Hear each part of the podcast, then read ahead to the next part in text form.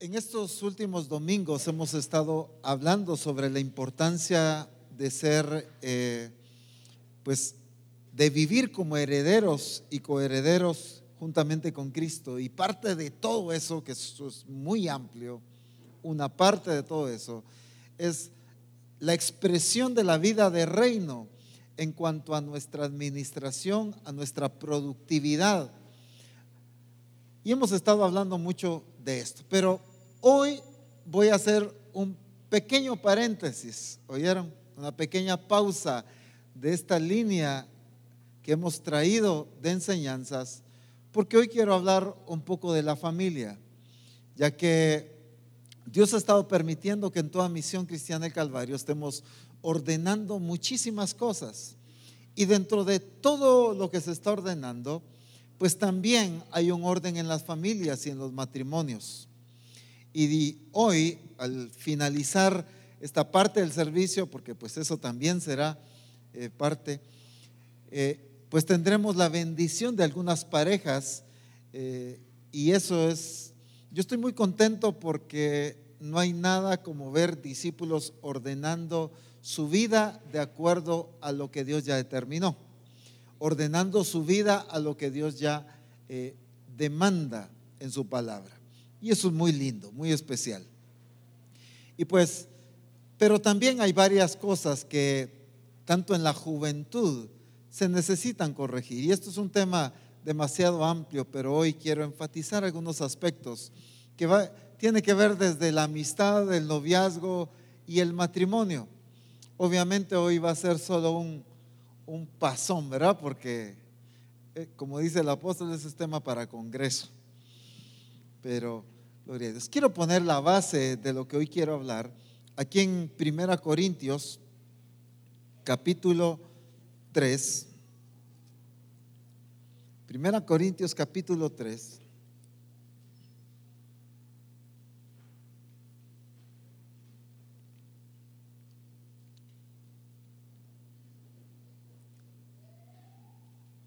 Versículo 10.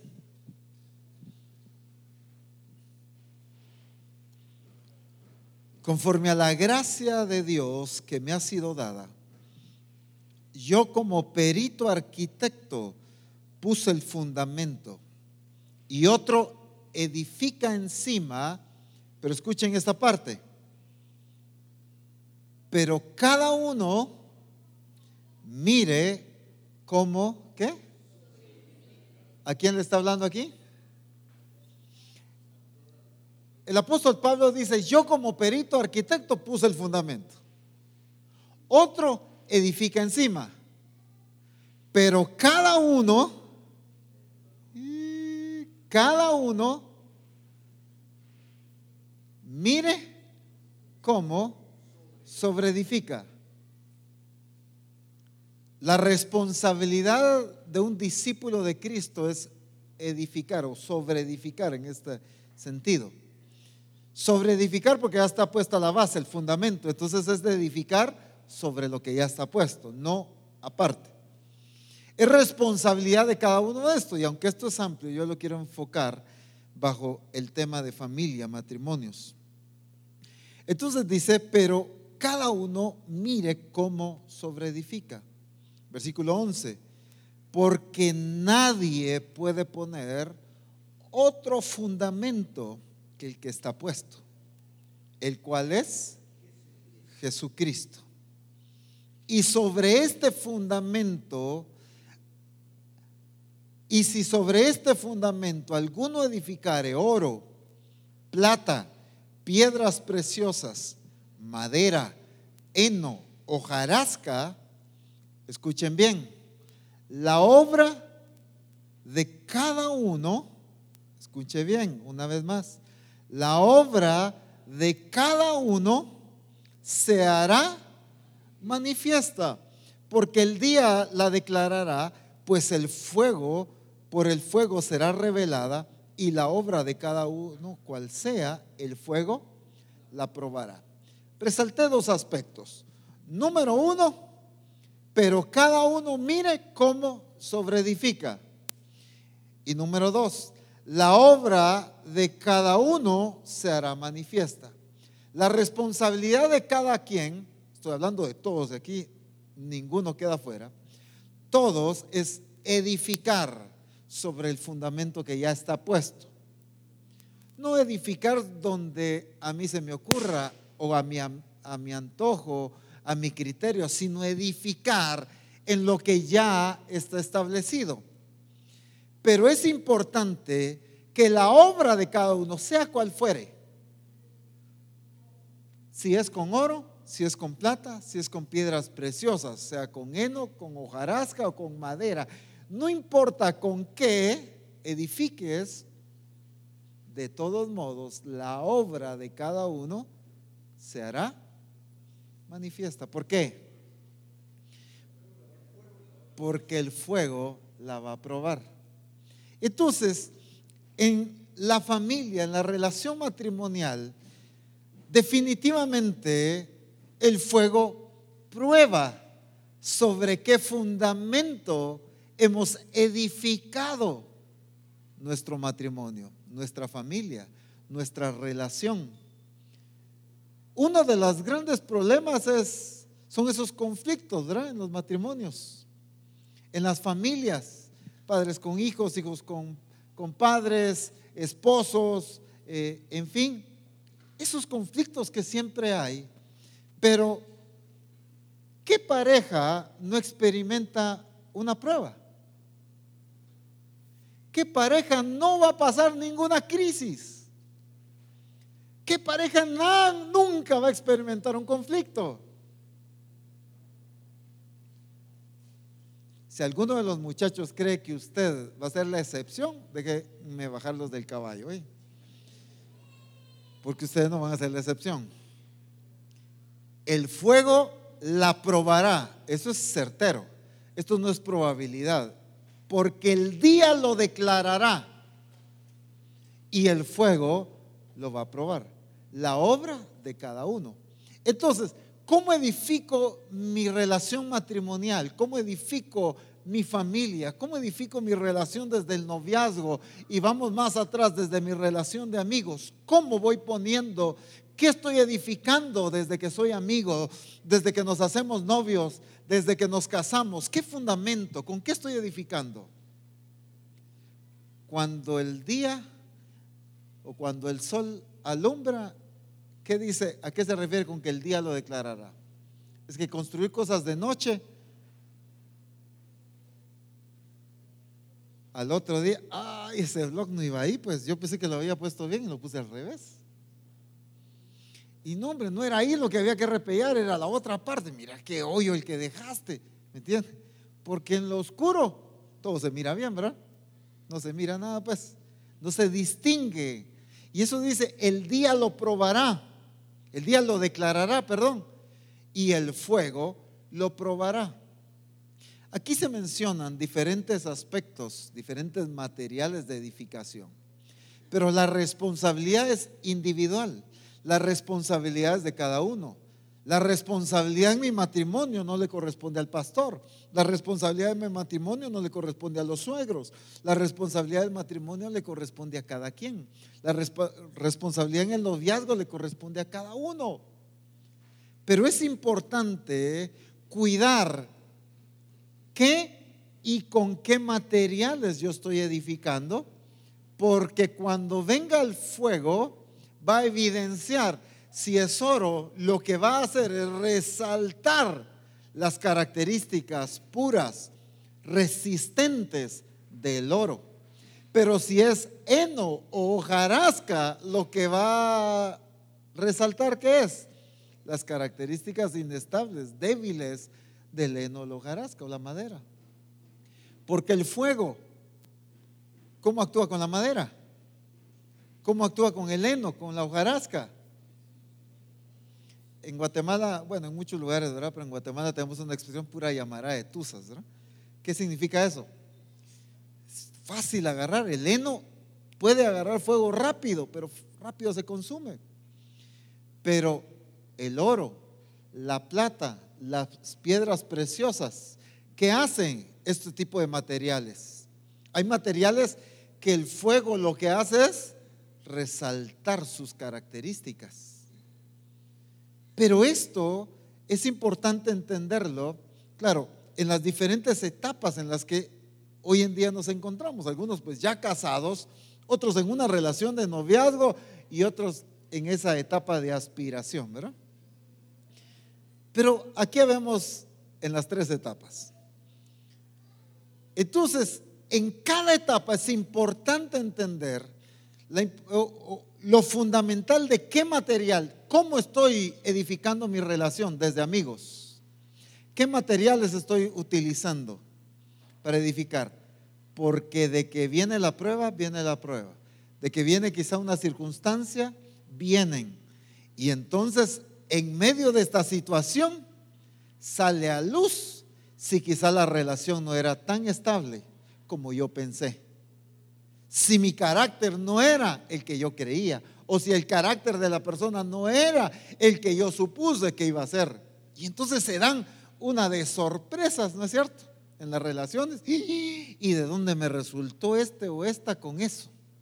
Yo ni me imaginé que iba a actuar así.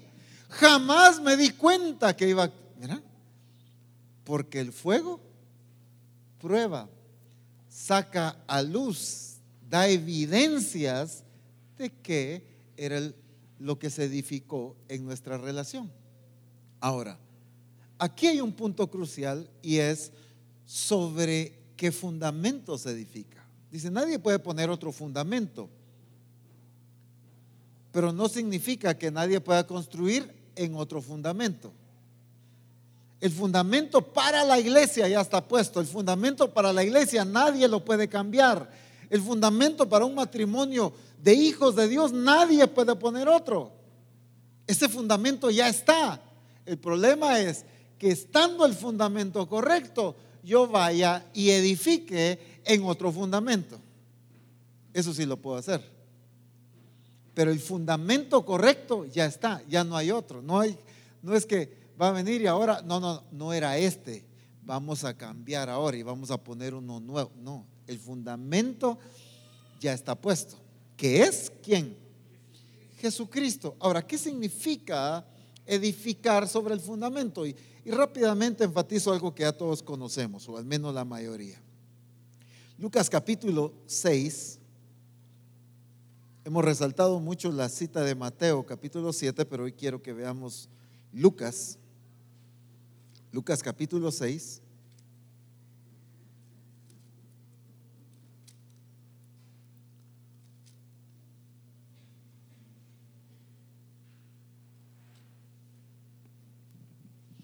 Versículo 46. Lucas capítulo 6, verso 46. ¿Por qué me llamáis Señor, Señor, y no hacéis lo que yo digo? Todo aquel que viene a mí y oye mis palabras, ¿y qué cosa? Y las hace, os indicaré a quién es semejante. Semejante es al hombre que al edificar una casa, cavó y ahondó y puso el fundamento, ¿dónde? Sobre la roca. Y cuando vino una inundación, el río dio con ímpetu contra aquella casa, pero no la pudo mover porque estaba fundada sobre la roca. Quise resaltar acá porque aquí hay una expresión eh, muy interesante. Cavó y ahondó. ¿Qué significa? No se veía la piedra ahí estaba, pero hubo un trabajo, hubo una responsabilidad, hubo un esfuerzo, quizá le implicó sudor, quizá yo no sé si algo, como algunos que nos puede pasar, agarramos la piocha o el asadón y tres minutos ya tenemos ampolladas las manos. Entonces, no sé qué tanto sacrificio, qué tanto esfuerzo hizo hubo un trabajo que hacer. Es que el problema es que creemos que como ya soy cristiano, yo estoy sobre la roca y entonces yo ya edifiqué. Eso no es edificar sobre la roca, esto no es automático. Aquí es una actitud de alguien que trabajó buscó la roca, se preocupó porque donde estuviera trabajando, allí estuviera la roca. Y entonces, en nuestra relación matrimonial, noviazgo, de amistad, tenemos que cuidar ese aspecto. No es automático que porque mi amigo es cristiano, pues entonces ya está garantizado. Que porque con el que me hice novio ya es cristiano, eso ya seguro. Y que porque el que con el que me casé ya es cristiano, ya no hay nada más que hacer. Porque como somos cristianos estamos sobre la roca. No, aquí hay un trabajo que hacer. Hay que ahondar, hay que cavar, hay que buscar. Se edifica pero se edifica con un esfuerzo y con una determinación por profundizar, por encontrar la roca, por poner los cimientos correctos. Porque en este caso dice que cuando vino el río, pegó contra aquella casa como? Con ímpetu, con fuerza. Voy a decir así, no tuvo piedad, pero que mantuvo la casa estable, que estaba fundada sobre la roca. ¿De dónde estaba agarrada? ¿Qué era su fundamento? Jesucristo. Pero a veces hemos malinterpretado que solo porque asisto a la iglesia yo ya tengo mi fundamento que es Cristo. Que porque ya soy cristiano y canto coritos, yo ya estoy puesto sobre la roca. Hermanos, eso no es. ¿Qué es lo que dice? Por eso él pone el ejemplo. Todo aquel que viene a mí, y escuchen bien, y oye mis palabras, y aquí está la clave, y las hace, les voy a decir con quién es semejante. Entonces, todo este ejemplo que Jesús está poniendo del hombre que cavó, que ahondó, que edificó, pero puso el cimiento sobre la roca y edificó la casa, vinieron estas experiencias duras, el viento, el río, y la casa permaneció estable. Todo esto a qué se está refiriendo? ¿De qué está hablando? De alguien que viene a mí, dice. Esto es una actitud de búsqueda. Esto no es de que si Dios me quiere hablar, que me hable donde yo esté. Y que como Dios no me ha buscado, tal vez a Él no le interesa, tal vez no me quiere hablar. No, el que viene a mí es porque tiene hambre, es porque busca escuchar la voz de Dios, es porque está interesado en escuchar la voz de Dios, pero está interesado en escuchar y también interesado en hacer lo que Dios dice. Fíjense que en, la traducción lenguaje actual dice en el verso 46, en la TLA, Jesús continuó diciendo, ustedes dicen que yo soy su Señor y su dueño, pero no hacen lo que yo les ordeno. Entonces Jesús está resaltando el criterio de ellos y la realidad de Él. El criterio de ellos era que Jesús era su Señor y su dueño. Y ese es el criterio de muchos cristianos hoy en día. ¿Para cuántos Jesús es su Señor? Amén, aleluya. Pero hacemos lo que Dios dice. Ahí está la cosa. Entonces, según esta gente, ellos tenían el concepto, el criterio de que Jesús era el Señor y dueño de sus vidas. Pero Jesús los corrige y les dice, no, si no hacen lo que yo les digo, pues, eso no tiene sentido. Una cosa es mi perspectiva y otra la realidad de Dios.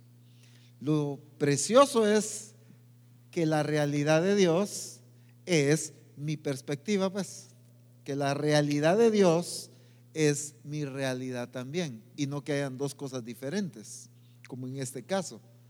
Ustedes creen que yo soy su Señor y su dueño, pero no hacen lo que yo les digo. Entonces, el problema era que la gente oía la voz de Dios, pero no hacía lo que Dios decía. Y entonces eso es edificar sobre la roca, el escuchar, pero el ejecutar lo que Dios dice. Mucho cristiano hoy en día está acostumbrado a que porque oyen mensajes cristianos y mensajes cristianos, ya están bien. porque nos mantenemos oyendo mensajes cristianos, porque asisto al culto y predicó el pastor, excelente, y yo ya estoy bien. La vida cristiana no se fundamenta en oír mensajes cristianos, sino en oír la voz de Dios y llevarla a cabo, ejecutarla, ponerla por obra. La vida cristiana no es estar oyendo predicaciones sino la vida cristiana es oír lo que Dios dice y qué? Y hacerlo. Ahí está el fundamento. Entonces en aquel que busca, por eso Jesús dice, todo aquel que viene a mí, todo aquel que tiene hambre busca, ¿no es cierto? Si alguno tiene sed, dijo Jesús, ¿qué hizo? Venga a mí y beba. Ah, no, yo tengo tengo sed, Señor, dame de beber, pues, ¿verdad? búscame como yo quiero. No, si alguno tiene sed, póngase de pie, busque y tome. Entonces Jesús dice, el que viene a mí, está hablando de la actitud de búsqueda, de determinación, el que viene a mí, oye mis palabras y las hace, este es el que es semejante al que cava hace un hoyo profundo y busca la roca para edificar su casa. Ahora, hay muchísimos aspectos, yo solo quiero mencionar unos cuantos, de cosas que Dios nos dice o nos ha dicho, pero que yo hago otra cosa quizá, o no lo hago como debe ser. Y entonces me estoy convirtiendo en el siguiente ejemplo. Porque el siguiente ejemplo dice, más el que oyó, estoy hablando del versículo 49, siempre en Lucas 6, 49, más el que oyó y no hizo, semejante es al hombre que edificó su casa sobre tierra, sin fundamento, contra la cual el río dio con ímpetu y luego cayó y fue grande la ruina de aquella casa. Los dos escucharon pero uno hizo y el otro no hizo. Entonces, qué lindo es escuchar la voz de Dios. Necesitamos alimentarnos de la palabra de Dios. Pero cuando yo solo busco oír, pero no busco el hacer la palabra de Dios, estoy edificando, pero en tierra, no en fundamento. Pero cuando yo busco oír la palabra y ejecutar la palabra, entonces yo estoy edificando en el fundamento correcto. Entonces veamos algunos ejemplos de aspectos que el Señor nos, habla. Por ejemplo, uno de los puntos básicos elementales que los hemos hablado muchísimo, y esto va desde los jóvenes solteros y otros con novios o novias, pues, ¿verdad? En 2 Corintios capítulo 6, verso 14, es uno de los textos que a los jóvenes no les gusta oír.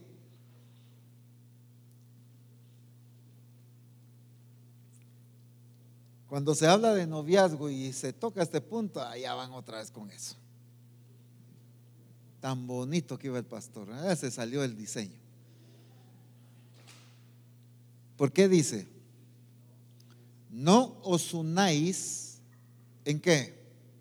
En yugo desigual con los incrédulos. Porque ¿qué compañerismo tiene la justicia con la injusticia? ¿Y qué comunión la luz con las tinieblas? Ah, no, apóstol, pero es que eso es de aburridos y eso que eso es de religiosidad. Y no, usted porque no conoce a este muchacho tan guapo, usted porque no conoce a esa señorita tan simpática, tan hermosa. Usted que sabe, pastor. Pues el que sí sabe lo escribió. Y el que es perfecto lo escribió. Y dice, no os unáis en yugo desigual. Ah, apóstol, pero si mire, si yo lo hago esto, pero mire, yo lo voy a convertir, y mire, pero si yo aquí, pero miren, si yo allá, no os unáis en yugo desigual. Pero yo hago de todos modos lo que yo quiero. Entonces, estoy edificando mi casa, pero ¿qué? sobre sobre tierra. Y entonces cuando viene el río y viene la tormenta, ¿qué pasa? Pero todo el mundo creemos que vamos a hacer las excepciones. No, a mí no me va a pasar. Mira, mi hijo, le dice la mamá o el papá o hija, eh, mira, pues fulano le pasó esto. Sí, pues, pero él porque no sé qué, él porque se equivocó no sé cuánto, él porque no es igual que mi novio, mi novia, él porque a él no le va a pasar. No, aquí dice claramente, el que oye y no hace, está edificando sobre la tierra, sin fundamento, donde no hay roca, donde no hay solidez. No significa, escucha bien, que no puedas edificar la casa. Sí puedes edificar la casa y te puede quedar bien bonita. Las ventanas chulas y hasta chimenea para estos fríos. La casa te puede quedar linda y tú dices, ¿y quién decía que no? Pues miren, vengan a ver, los invito a tomar un cafecito a la casa. Miren, si quieren encendemos la chimenea. Miren qué bonita la cocina, los cuartos, dos niveles, la casa quedó preciosa. Ah, ah, y decían que no se podía. Mentirosos esos evangélicos. Pero cuando viene la prueba, grande es la ruina. Y ese es el problema. ¿Por qué? Porque yo decidí hacerlo como yo quería. Yo decidí desobedecer, aunque Dios me dijo, pero yo tomé la determinación de hacerlo diferente. El problema es que no entendemos la magnitud de todo lo que implica y esto pues abarca en todas las áreas. El yugo desigual, aunque aquí está enfocándose claramente a la relación y aquí no está hablando de matrimonios nada más, ¿oyeron? Aquí está hablando de toda relación con incrédulos.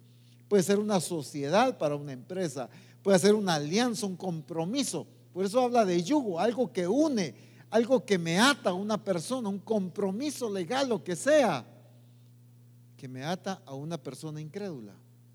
Cualquier acuerdo, cualquier palabra en la que yo, eso es un yugo.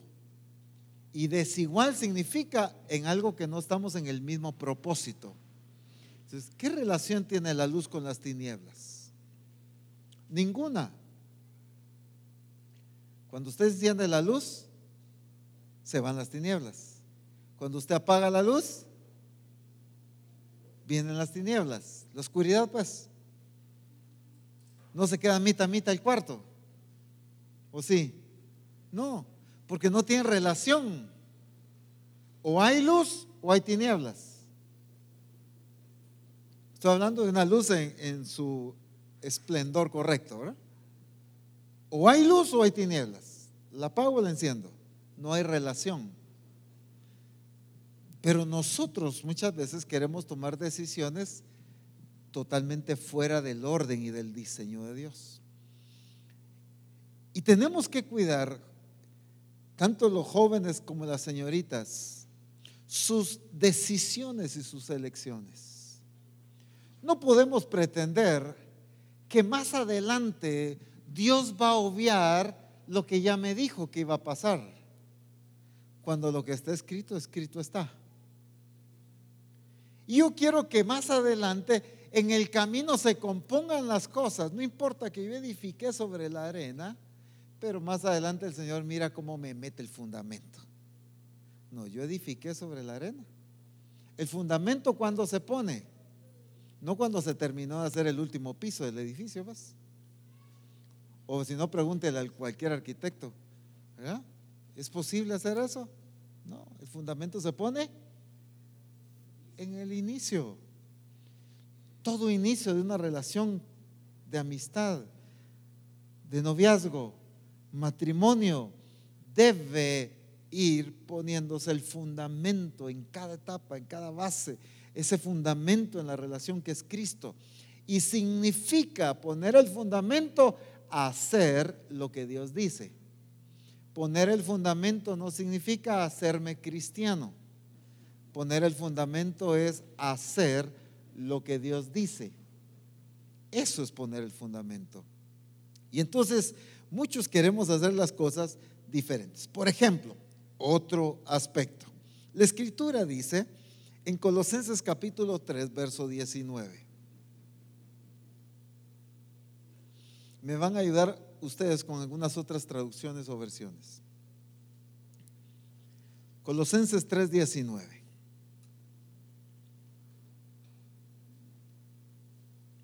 Maridos. ¿Aló? ¿Dos maridos aquí? ¿Sí? Todavía están, ¿verdad? Maridos.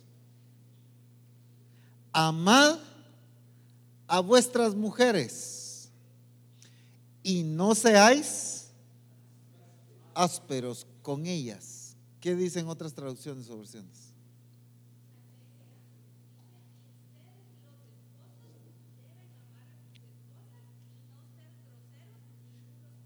Y no ser groseros ni duros con ellas.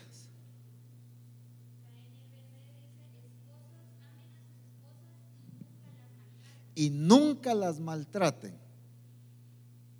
Por lo menos las mujeres están poniendo las pilas aquí. Los varones no quieren mencionar. No encontraron ese versículo.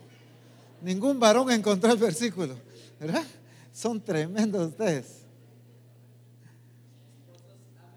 Ah, ahí se lo encontró. Pues, para, quitar ahí. Lo salvó Uriel ustedes. No sean duros. ¿Cómo decía tu versión? No sean groseros ni duros. ¿Y la tuya decía? nunca los maltraten. Apóstol, pero usted no sabe cómo es mi esposa. Y es que de verdad se lo buscó. Pero entonces yo estoy edificando sobre un fundamento diferente, porque el fundamento que es Cristo es obedecer lo que Él dice. ¿Ibas a leer otra versión? Nunca la traten con aspereza. Vos vieja, vení, hombre. Y empieza. Ah, que vos sos una aquí, sos una allá. Eso es tratar con aspereza. Es que así nos amamos nosotros, apóstoles, usted no sabe. No, eso es tratar con aspereza. Y entonces, ah, pero es que así quiero llevar yo mi relación, apóstol. Sí, pero no es lo que Dios dice. Y media vez tú haces algo diferente a lo que Dios dice, entonces tú estás edificando en tierra, en arena, no sobre el fundamento. Pero esto, aunque aquí está hablando, maridos, amad a vuestras mujeres y no seáis ásperos con ella, también da una luz desde el noviazgo y desde la amistad. Porque si la escritura dice eso, pero tenemos una relación quizá de amistad que apunta a un noviazgo o ya una relación de noviazgo que obviamente apunta a un matrimonio, entonces de repente empieza un trato ahí de aspereza o un maltrato, una abusivez. Ay, en el matrimonio se compone. Después se arregla. Esto va a cambiar. Yo tengo el anhelo que él cambie. No. Tú estás viendo ya algo, una característica que no debe tener el esposo que actúa de acuerdo al diseño de Dios. Y entonces tú en tu relación de amistad, si están apuntando a un noviazgo, o no digamos en el noviazgo, estás viendo estas características, estas son una alarma, estas son una advertencia de algo en lo que tú debes prestar claramente tu atención, o para tomar una decisión, o para observar el cambio. Porque puede ser que haya una transformación genuina en la persona, pero porque ya viste la transformación, no porque vives soñando que un día va a cambiar. Dos, son dos cosas diferentes. El problema es que vivimos soñando que va a cambiar la pareja, en lugar de ver cambios para poder seguir tomando las decisiones que deben seguir tomándose. Y entonces tomamos las decisiones esperanzados en una posibilidad de cambio. No, yo, yo sé que va a cambiar. Él me prometió que va a cambiar. Y le vuelve a prometer y le vuelve a prometer. Y disculpame otra vez, pero hoy sí voy a cambiar. Eso es puro aquellos borrachos que nunca dejan de tomar y siempre le vienen prometiendo a su familia que van a dejar de tomar. ¿No es cierto? Entonces hay una relación de amistad, una relación de noviazgo ahí. Y tú estás viendo que esa promesa no es tangible, no se hace visible en la pareja, tú tienes que tomar una decisión. Ah, pero no importa. Bueno, tú dices, no importa si lo quiero y un día va a cambiar. Entonces tú tomaste una decisión, pero edificando sobre la tierra porque es algo diferente a lo que Dios ya te dijo que debe ser el diseño. Y entonces todas esas decisiones que yo tomo diferentes a lo que Dios me dice en su palabra es edificar en arena. Vienen los ríos con ímpetu, viene la tormenta y entonces surgen aquellos grandes problemas que más adelante decimos, pero yo no quería que pasara, si querías porque tomaste las decisiones incorrectas. Es que yo no quería que llegara esto, si querías, porque Dios te lo advirtió y tú aún así tomaste la decisión. Entonces, ¿cómo no se iba a caer la casa si estaba edificada sobre la arena? Hermanos, estos son principios del reino de Dios. Esta es la palabra de Dios, estas no son probabilidades. Ahí dice que se va a caer, pero tal vez a mí no se me cae. Esa es la mentalidad de muchos. Ah, pero si yo no hago, tal vez a mí no se me va a caer la casa. ¿Qué tan verdadero es Dios y su palabra? ¿Qué tan fiel es la palabra de Dios? Díganme ustedes. Totalmente fiel. Él no se equivoca. Y dice que si edificas en arena o en tierra, cuando venga la tormenta, esa casa, por muy bonita, no sé si de un nivel de dos, de tres, como haya sido, se viene abajo. Porque no está fundada sobre la roca. Y estar fundada sobre la roca significa oír y hacer lo que Dios dice. Estoy mencionando unos cuantos ejemplos de todo lo que Dios nos dice. Pero por ejemplo ahora, Ahora todos los varones van a encontrar el texto. Efesios capítulo 5, versículo 33. Lo voy a leer completo, aunque voy a resaltar la segunda parte de este verso. Por lo demás, Efesios 5:33. Por lo demás, cada uno de vosotros ame también a su mujer como a sí mismo. Pongan atención. Y la mujer y la mujer, y la mujer respete a su marido.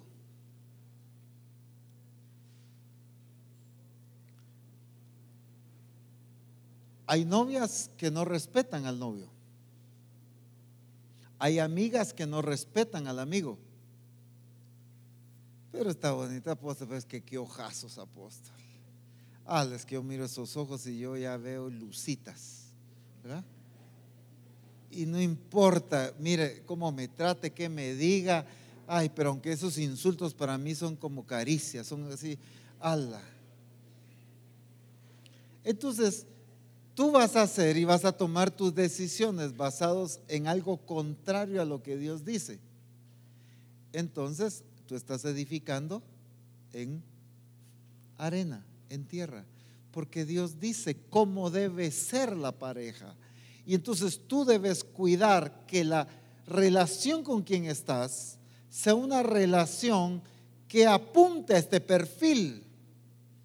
Es que no es para que en el matrimonio, ¡pum!, se convirtió así, en el esposo amando a la esposa, en la esposa respetando al esposo. Es desde la amistad que empiezas a observar estas características a ponerle atención a estos detalles, a fomentar estos detalles, a que se forme en cada uno de la pareja esto, para que cuando entras al matrimonio, esto está formado, no esperanzado en que tal vez se forme, que es muy diferente. Y entonces, ¿qué pasa cuando nosotros no nos damos cuenta de esos detalles? Novias no respetando al novio no digamos esposas no respetando al esposo. O esposos no amando y no o tratando mal con aspereza a las esposas. Es que mira, apóstol, ya no aguanto lo que sea, la excusa que sea. Cuando tú haces lo que Dios no dice, o haces lo contrario a lo que Dios dice, entonces tú en tu matrimonio estás edificando sobre la arena. ¿Cuántos quieren un matrimonio estable? Todo mundo quiere un matrimonio estable, ¿sí o no? ¿Cuántos quieren una familia estable para la gloria de Dios? Todos lo deseamos. Pero yo le hablo con aspereza. Pero yo la trato mal. Pero yo no lo respeto, dice la esposa. Entonces estamos edificando sobre arena. Entonces, ¿cómo debe ser esa relación? Y debemos cuidarlo no solo en el matrimonio, sino en la relación de noviazgo. Tenemos que cuidar esa relación de noviazgo, que no haya ese tipo de acciones. Si detectas ese tipo de acciones, ah, medítalo, piénsalo. Porque tú estás en riesgo de que la casa por la cual has trabajado, estoy hablando de tu hogar, de tu familia, no una casa física, la casa por la cual tú has trabajado por años, en un día menos esperado, se derrumbe todo lo que tú hiciste. Y dices, fuimos años, fuimos novios cinco años, llevamos de casados X cantidad y para que todo se venga que lo que Dios dice es cierto, hermanos. Eso no es un juego. Esa es la realidad de Dios para sus hijos. Esto no son sugerencias, esto es lo establecido por Dios. Y no va a cambiar porque yo soy más bonito con el Señor. Eso no va a cambiar conmigo. La realidad de Dios es la realidad de Dios con todos. Lo que Dios dice, eso es. Entonces yo debo cuidar que en nuestros matrimonios vivamos acorde a estos principios establecidos. Y yo debo apuntar a que en mi matrimonio que voy a tener, vivamos así. Entonces debo empezar a velar porque en mi relación de noviazgo, incluso en mi relación de amistad, apuntemos a eso. La señorita puede ser muy guapa, muy, muy bonita, muy, eh, ¿qué? Dulce, lo que sea pero si es irrespetuosa, ahí hay una advertencia. El joven puede ser muy apuesto, muy bien formado, simpático, se viste bien, la como habla, me tratas todos los días que viene a visitarme, trae rosas. Pero si te trata con aspereza, entonces de qué sirven las rosas, pues. Hay una advertencia ahí. Pero el problema es cuando nos encandilamos con una ilusión, cuando nos encandilamos o nos dejamos cegar por una esperanza de un cambio, por una ilusión. Y no, no es que mi mamá no entiende, mi papá no comprende. Ay, tan cuadrados mis papás, ese pastor tan cuadrado, ¿no? ¿Qué sabe él de eso? Yo sí tengo razón. Es que él es el más dulce aunque de repente pela cables, pero es dulce. El problema es que se vaya con los cables pelados al matrimonio, pues. Y ahí sí ya hubo cortocircuito. En un momento dado hay cortocircuito. Es que yo creí que iba a cambiar. Es que yo pensé que, y es que yo, miren, este ese yo pensé es uno de los comentarios más comunes en los casos de administración de matrimonios. Es que yo creí que iba a cambiar. Es que yo pensé que las cosas iban a ser diferentes. Es que yo pensé que a mí no me iba a pasar. Es que yo me imaginé que, pero si la escritura lo dice claramente, las decisiones las debo tomar, tengo que mantenerme sobrio. Dice la escritura en Amós capítulo 3, verso 3. Andarán dos juntos si no estuvieran de acuerdo? ¿Andarán dos juntos si no estuvieran de acuerdo? Y esto va en cierta parte muy relacionado con el yugo desigual. Porque el yugo desigual también tiene que ver con propósito. Voy a darme a entender en esto. Si la persona tiene un ministerio, por ejemplo, pero la persona con la que te vas a casar no quiere nada con servir a Dios, si se congrega, si canta, si asiste, pero él o ella para servir a Dios, ese no quiere nada, pero él anhela servir a Dios, ahí hay un yugo desigual. Hay una desunión ahí. Entonces, ¿pueden andar dos juntos si no estuvieran de acuerdo? ¿Servimos a Dios o no servimos? Yo sí quiero, no, yo no quiero. Metámonos más, mi amor. Ah, no, buscamos de Dios, yo no. ¿Pueden avanzar dos si no están de acuerdo, hermanos? Vamos a la derecha, no a la izquierda. ¿Para dónde agarran? Y esos son los estancamientos y las frustraciones en los matrimonios, porque no hay los mismos anhelos, no hay la misma visión. El asunto es cuando es mi visión la que el cónyuge tiene que agarrar. Y no es mi visión la que el cónyuge tiene que agarrar, sino los dos tenemos que agarrar la visión y el sueño de Dios para nosotros. Entender el plan de Dios para nuestras vidas y los dos anhelar alcanzar ese plan de Dios. Pero hermanos, eso se entiende no solo en la vida matrimonial, en una familia ya formada, sino en una relación de noviazgo y de amistad. ¿Por qué me voy a enamorar yo de una persona que yo sé que no es la que Dios determinó para mí?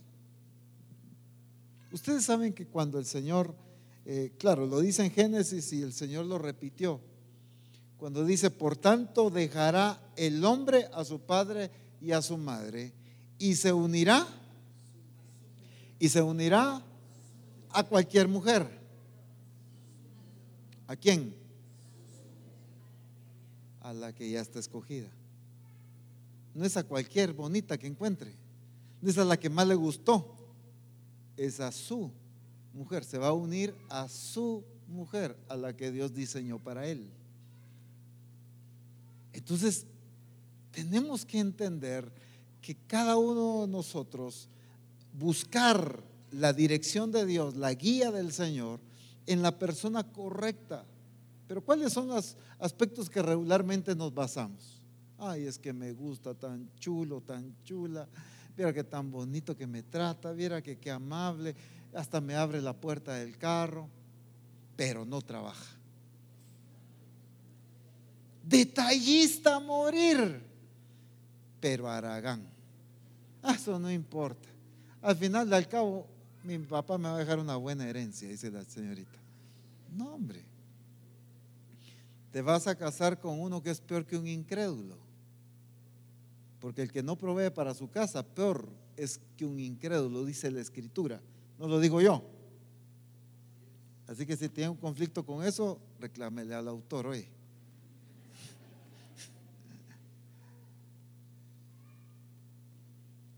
si alguno no provee para los suyos, es peor que un incrédulo.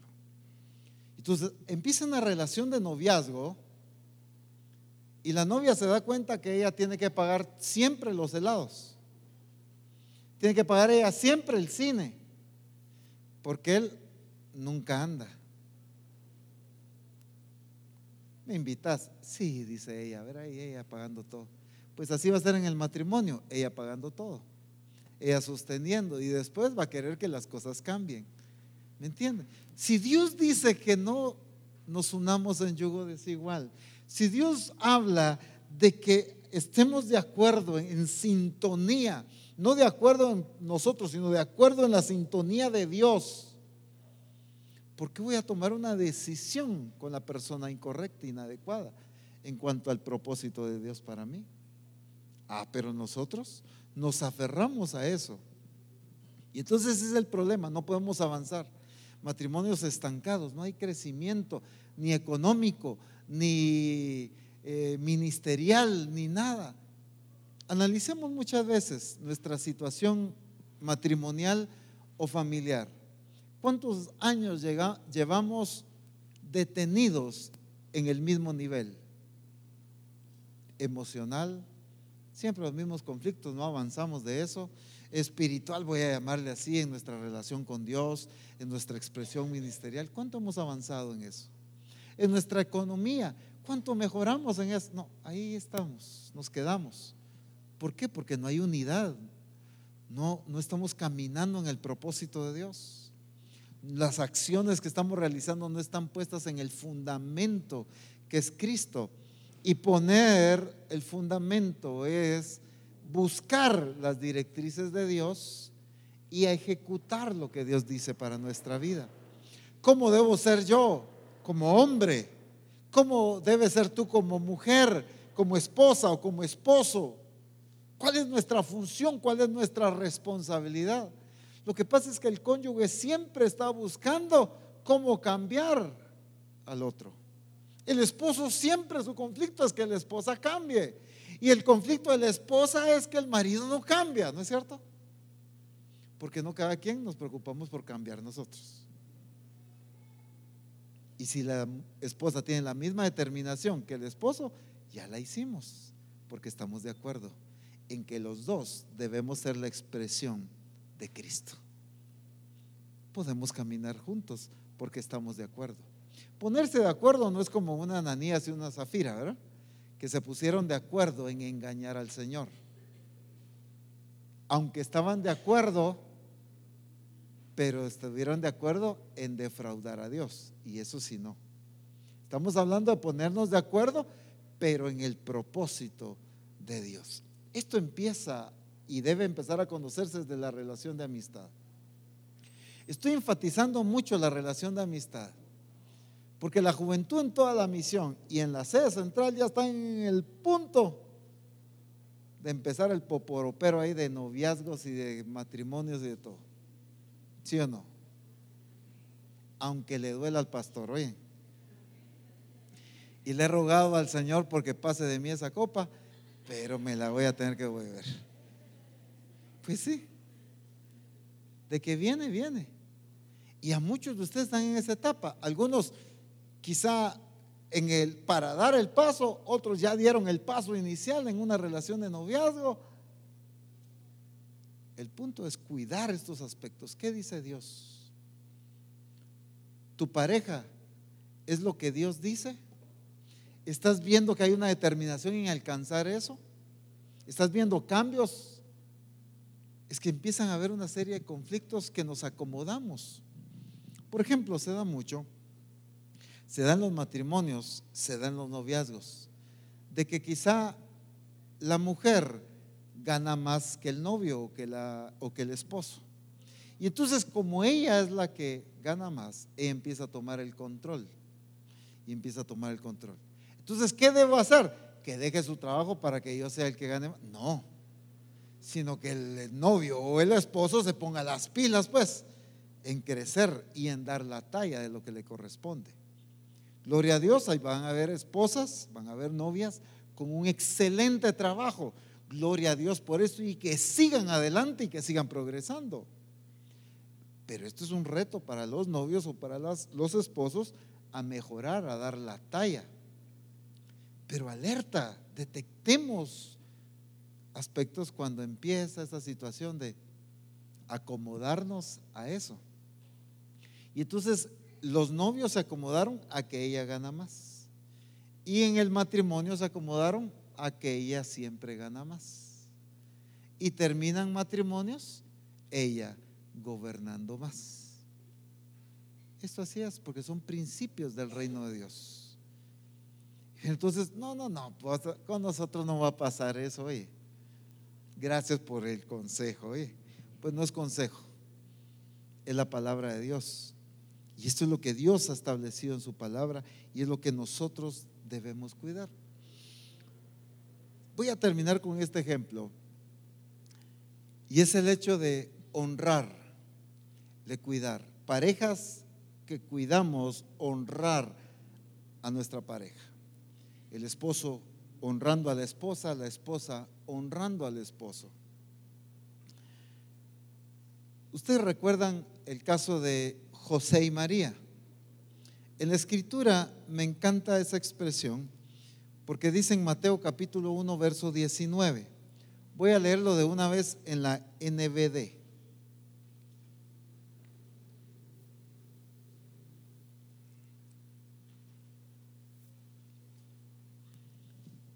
Mateo 1.19.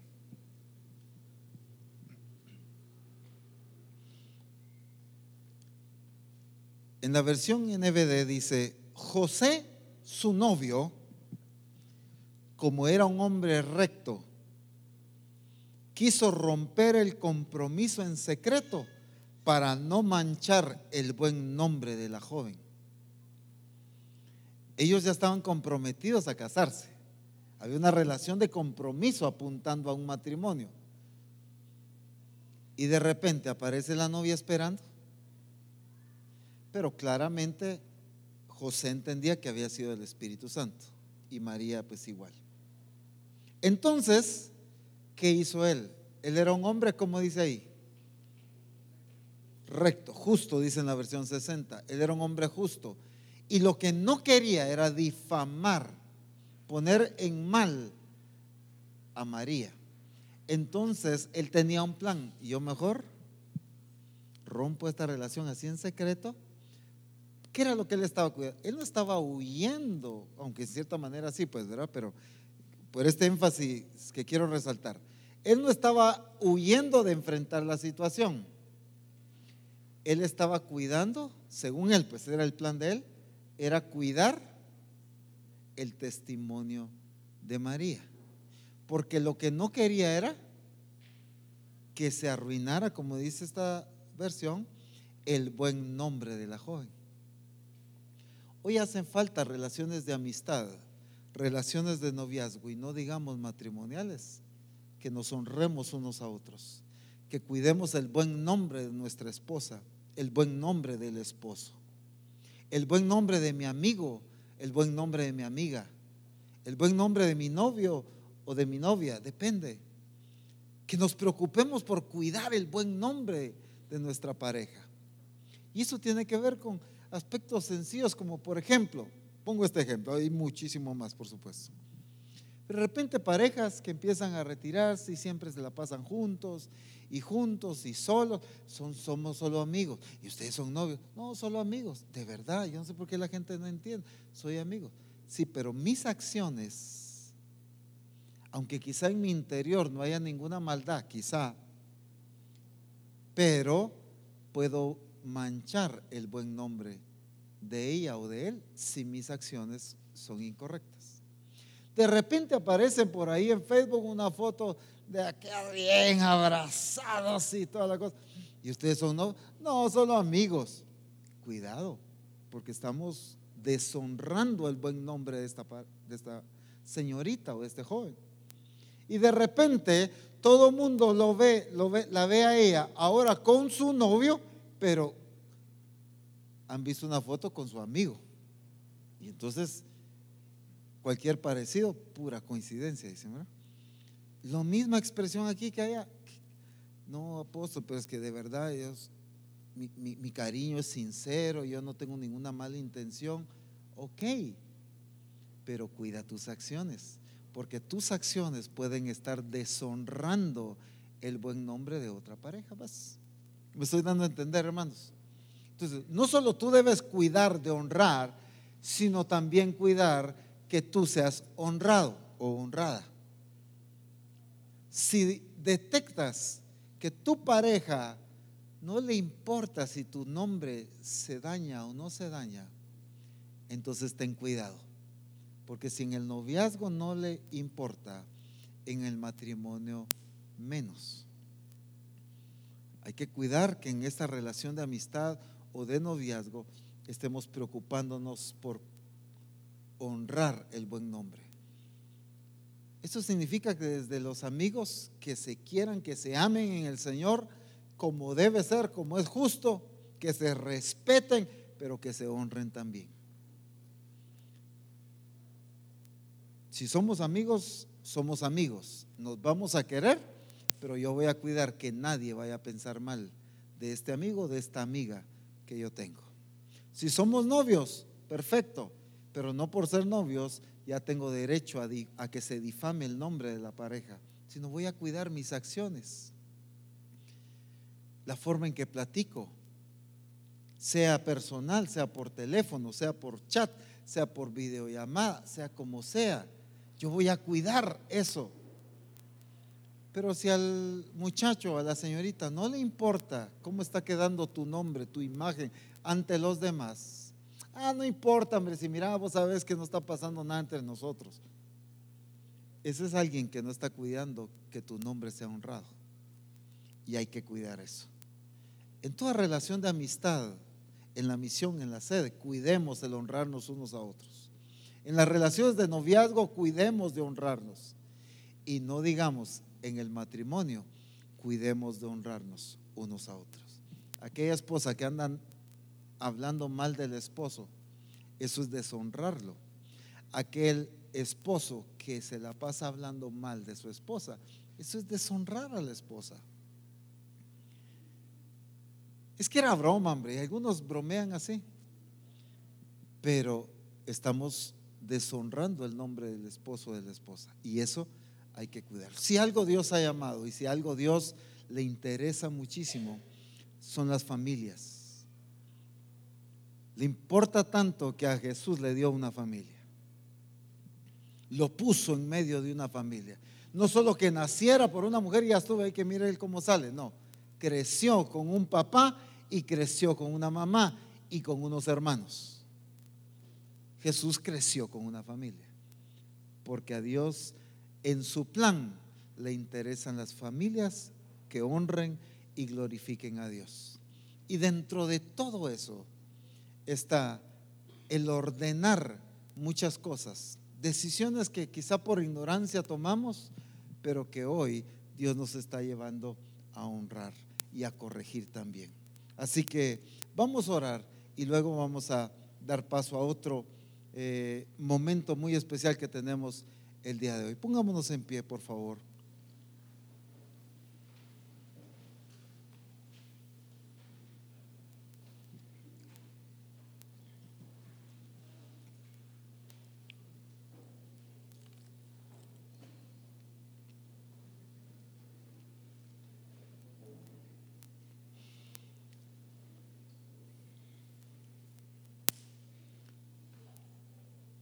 No me vaya a malinterpretar con lo que voy a decir ahorita, pero me interesa mucho la juventud. No estoy diciendo no me interesan los adultos, estoy diciendo me interesa mucho la juventud por esta etapa de lo que estoy hablando. He oído a muchos jóvenes o señoritas que dicen, mis papás no están de acuerdo con esta relación, a mi mamá no le gusta, a mi papá no le gusta, pero al final de acabo no nos estamos casando con la familia estoy casando con él, con ella. Mucho cuidado con eso. Me encanta ver cuando el criado de Abraham fue a buscar esposa para Isaac. La familia, el hermano de Rebeca la, la bendijo. Ella salió con la bendición y la aprobación de su familia. Y no hay nada como que en nuestras acciones tengamos la bendición de nuestra familia.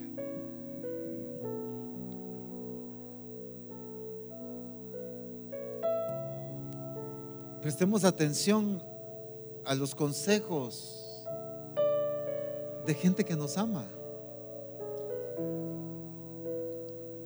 Como un papá, como una mamá, como un hermano, como un amigo en Cristo. Mira vos, no te conviene. Mira, mi hijo, mira, hija, no es para ti.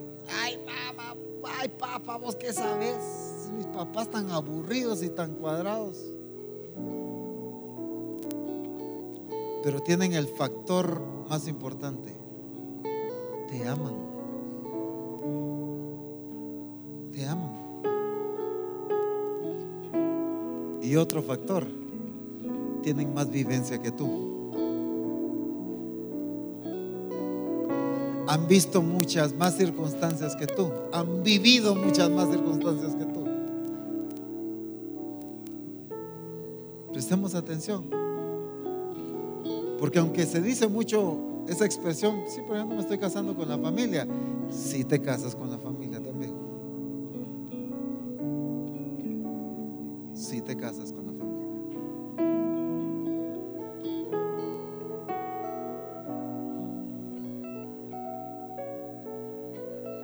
A escuchar. La escritura nos lleva a entender que es de sabios el que escucha consejo, pero es de necios el que los ignora. ¿Quieres tener una vida edificada sobre el fundamento que es Cristo? Sigue la voz de Dios. Sigue las directrices de Dios. Cuida en tu vida lo establecido en su palabra, en el corazón de Dios. Desde que somos amigos, novios y no digamos esposos.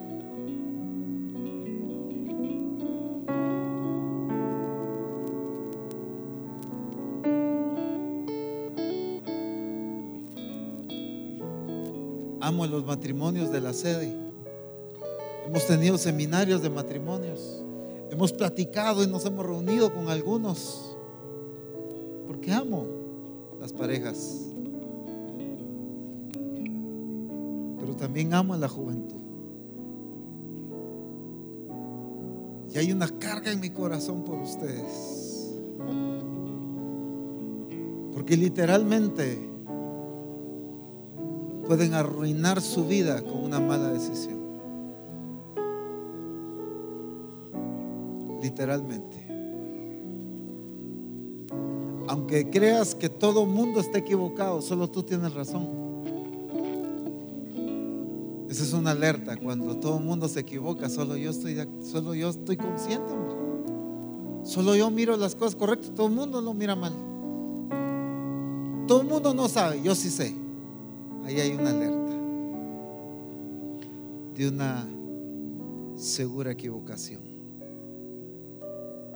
A menos que sea Dios extremadamente clara la forma en que te digas algo y aunque el mundo entero te diga otra cosa, ¿vieron? Eso es otra historia, pero eso es otro tema. Si Dios te dice algo, aunque el mundo entero te diga lo contrario, haz lo que Dios dice. Pero no creas que Dios te dice por la emoción que sientes. Escritura dice, engañoso es el corazón y perverso más que todas las cosas. de quien más te puede dar una engañada del siglo y no te das cuenta es de tu propio corazón. Y eso es lo que hay que cuidar. Dios quiere familias fundadas sobre la roca en la sede central. Dios quiere familias fundadas en Jesucristo. Pero no podemos haber matrimonios, familias, parejas de noviazgo, amistades fundadas sobre la roca si sigo haciendo diferente a lo que Él ya dijo que debía hacer. Es tiempo de hacer las cosas como Él dice. Amén. Cierra tus ojos ahí. Y habla con el Señor ahí en base a lo que Él te ha hablado.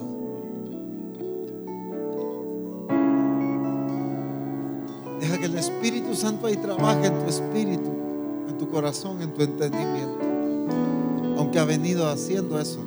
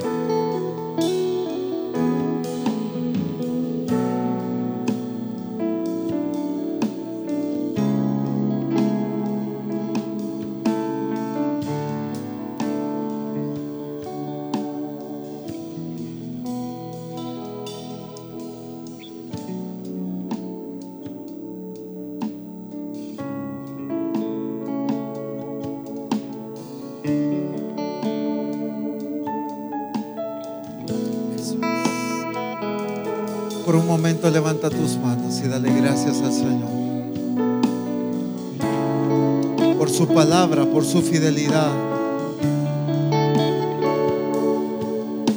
Por su bondad, por su misericordia. Él te habla porque te ama. Él te habla porque está interesado en ti. Porque tiene un plan para ti. Por eso te ama, por eso te corrige. Y por eso necesita que corrijas tus acciones.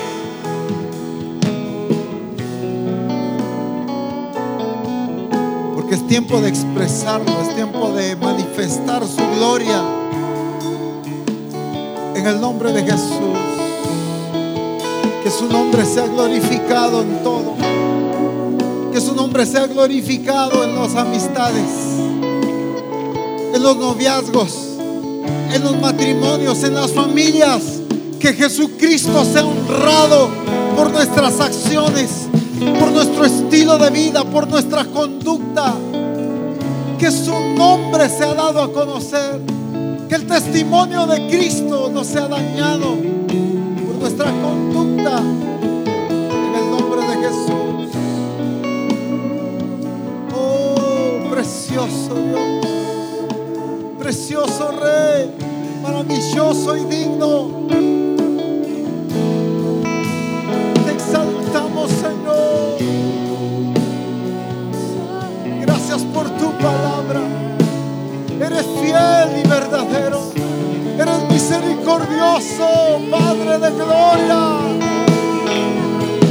Te amamos, Señor. Te amamos, te glorificamos.